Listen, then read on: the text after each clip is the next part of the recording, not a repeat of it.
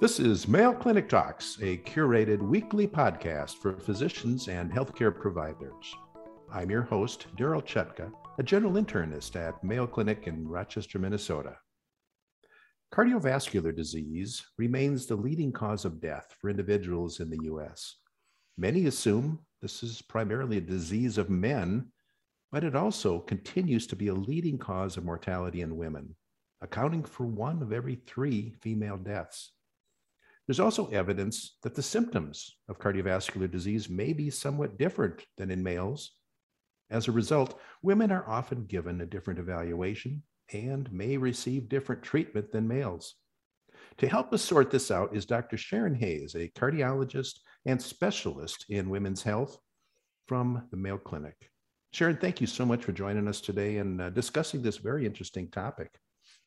Well, it's I'm thrilled to be here. I mean, Heart Month is February and it uh, March is Women's Health Month. So it makes sense to be focusing on some of these things where the science is actually evolving in a good way as we are learning more and recognizing perhaps what we didn't know. Well, as I mentioned, we tend to think of heart disease is primarily a disease of men, but that's not really true, is it? How common is it in women?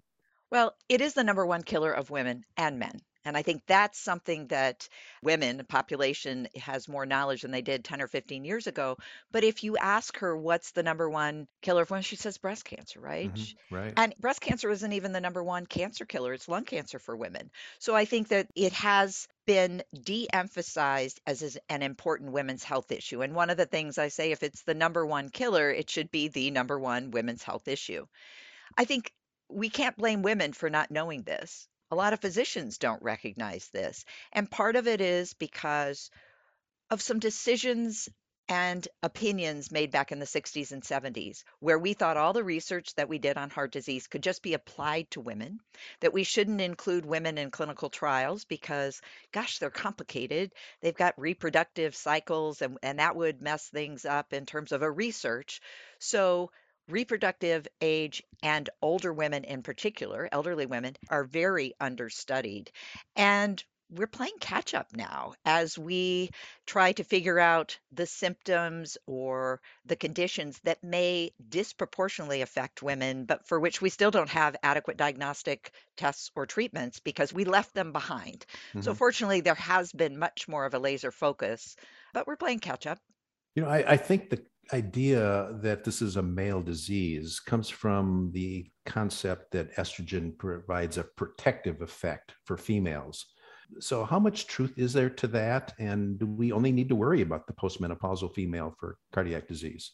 So it's kind of true, but it's not universal. Where that came from is women on average develop their first manifestation of cardiovascular disease about seven to 10 years later than men. So it's been thought, and probably there is some protective effect from the estrogen. But it's not like a light switch that the woman, as soon as she becomes postmenopausal, she develops heart attack risks or whatever. It is very gradual. The other thing is there are several conditions which completely negate any benefit or protection, such as women with diabetes, women who smoke. They have no advantage, those behaviors or risk factors. So I think it's important that we take it into effect, but we've learned now that we don't assume that that premenopausal woman, we don't have to worry about her. Mhm. Because in fact, one of the points, and I think the focus on younger women is really important, is because women under the age of 60 are the only gender and age group for which cardiovascular disease deaths are actually have been going up over the past decade. We have been incredibly successful for decades in dropping deaths from cardiovascular disease in men and about 8 or 9 years ago the curve started really shifting down for women in general. But if you look at that younger age, there's a number of complex reasons for that. Probably cardiovascular disease in premenopausal women is different. But I think why it's important to speak to the audience today is if we have had the wrong mindset about those women are risk free or we don't need to worry about them, perhaps we need to learn a few things about what we should be worrying about. Mhm. How about risk factors? Are there gender differences there? Do females have specific risk factors that maybe males don't have? Well, they do. So I think from a risk factor standpoint, I like to talk about sex differences in risk factors as well as gender differences in risk factors, and they overlap. Remember, sex is biological sex. So that's being a man or a woman, female, biologically male or female.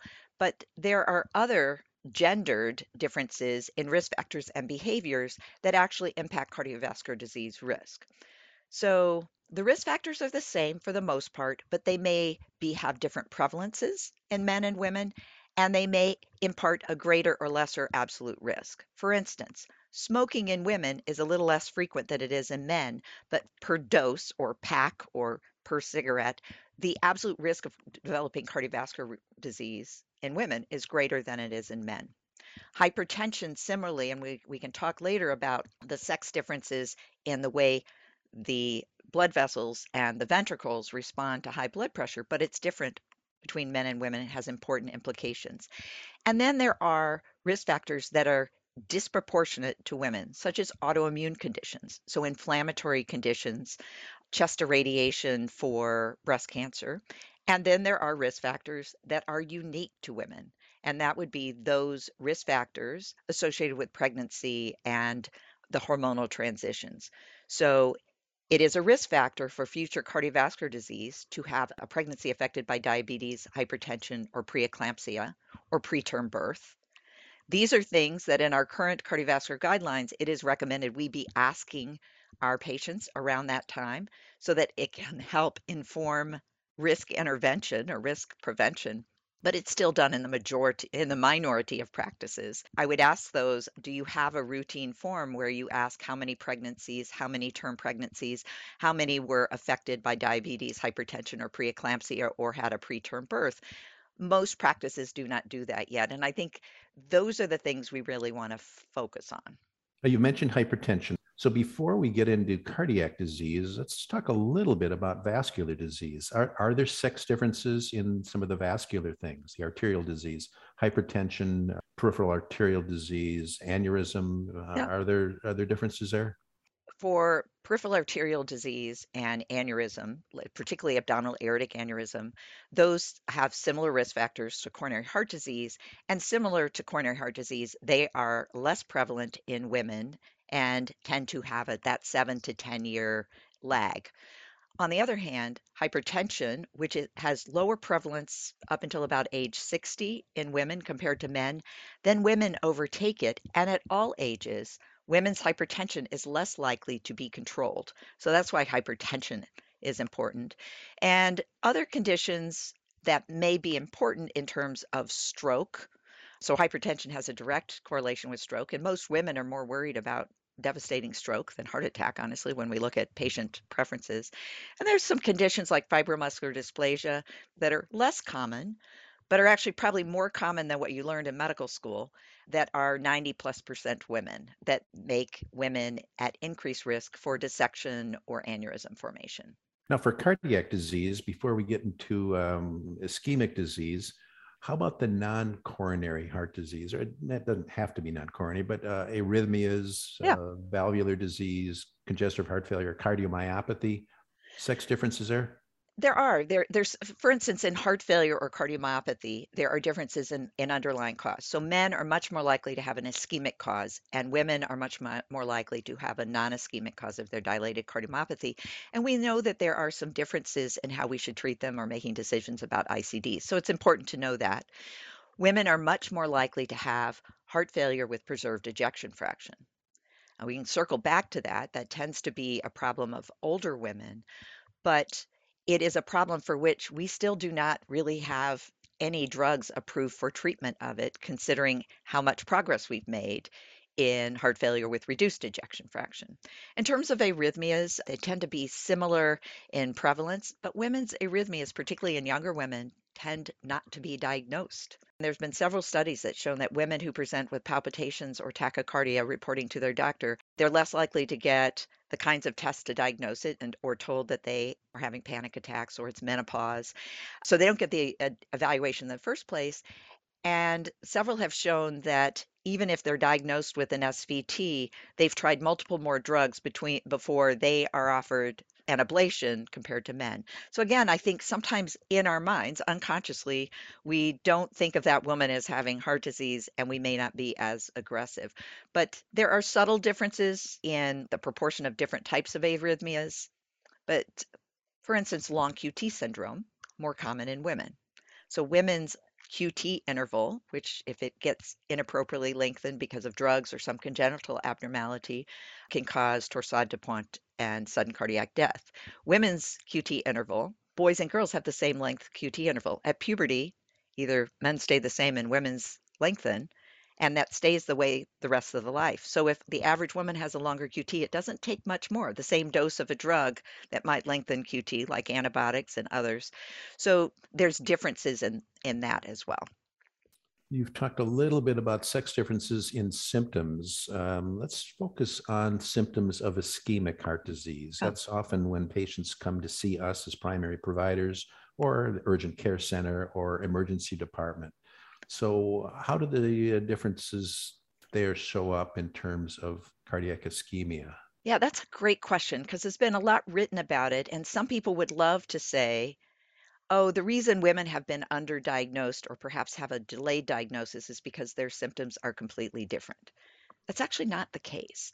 Where there have been systematic looks at symptoms, the overlap between men and women is 90 plus percent. In fact, about 85 plus percent of men and women presenting with a heart attack have chest pain. Some of it, there are, you know, women are more likely to have nausea and vomiting, more likely to have chest pain in other parts of their body, and more likely to have shortness of breath than men when having a heart attack. But even national expert panels have said we can't say there are sex differences really in that. There are, however, sex differences or maybe gender differences in how women describe their symptoms and when they present with them. On average, whether it's in a primary care office for just general care or when they present with having a heart attack, women have more symptoms, more numbers. So the man might come in and saying, I'm having chest pain and it's going down my arm. And the woman might say, I threw up. I thought I had stomach flu. I've got this pain between my shoulder blades. And it might not be until you ask her, Do you have chest pain? She said, Well, yeah, a little of that, but, uh, you know. And so it legitimately means that when we're talking about it, we need to look for the pattern and the number of it. More importantly, I have had women in my practice who I've been able to read the notes, and the physician described the symptoms like elephant sitting on my chest, radiating down my left arm. She got sweaty and threw up, and they start working her up for a panic attack or GI flu because she's 40 and looks healthy and ran 5K yesterday. So I think we also have to look at those classic symptoms. And if they fit even for the woman who does not look like a heart attack happening, that we ad- address it. And if we think about more chronic ischemic heart disease, so that individual who's developing stable angina, Women are actually more likely to report fatigue and dyspnea rather than chest pain and are more likely to have mental stress induced chest pain than the classic exertional chest pain. I was certainly taught it was kind of like if you didn't get it when you walked up a hill or on a treadmill, it wasn't probably your heart. We now know that's not true, and women may have significant coronary artery disease, and they mainly get their symptoms when they're upset at work or yelling at their spouse. And so the other thing we're trying to get away from, Darryl, is the term atypical.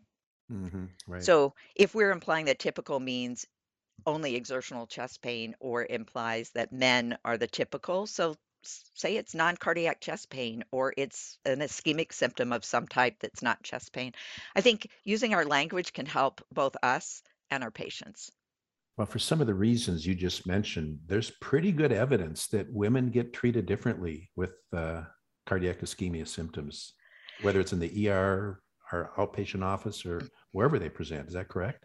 It is correct. And it's still present, but it's better. So I've been in this space for more than a couple of decades. And uh, it is gratifying that I have patients who are referred to me who say, I just thought it was menopause. I just thought it was indigestion. My doctor put me on a treadmill. They were concerned about it. So clearly, we're doing better, both the lay public as well as physicians out in practice. But I still think partly because of our own unconscious biases. We still have a hard time seeing that 35 year old woman as having a heart attack, partly because there's still some things that we don't understand about heart attacks, particularly in that premenopausal age group, and that they are the ones that are most likely to have the non-standard type symptoms that may come on and and and not just be chest pain. Mhm. So I think we need to just continue to learn and really listen to women. There's a condition I'd like you to speak on just a bit because it, it tends to occur, I think, more in younger women. And it's a condition that uh, very few of us have had any uh, knowledge of or experience, and that's the uh, spontaneous coronary artery dissection. Can you talk a little bit about that? I'm happy to. As you know, Darryl, that's my area of research, and we have the largest registry in the world of spontaneous coronary artery or SCAD patients here at Mayo Clinic. I will just tell you that this is something that no wonder you haven't heard of it because we cardiologists were even taught up until about a decade ago that it was so rare we'd probably never see one or two in our practice over a lifetime, one anything you could do with it, and it mainly happened in pregnant women. Well, wow. We know that that was pretty much all wrong. One, it's more common than we thought. We were missing about 80, 70, 80% of them because of lack of thinking about it, but also just the way we were reading the angiograms. So, this is a type of heart attack. I think it's important. It presents like heart attacks and with heart attack symptoms, but the patient doesn't look right. She might be an 18 year old college student. She might be a 40 year old lawyer. She may be fit and doing marathons. So they have very few cardiovascular risk factors. Hypertension is probably about like the average population. They present with heart attack symptoms. And what's different, so the index of suspicion in the emergency department, that's the first barrier these women need to come over. First, it's themselves.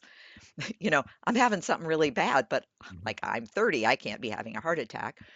The next is when they the EMTs who I've had SCAD patients tell me they got checked out and told, like your ECG is normal, you don't need to go to the hospital. Unless you want to, we'll take you.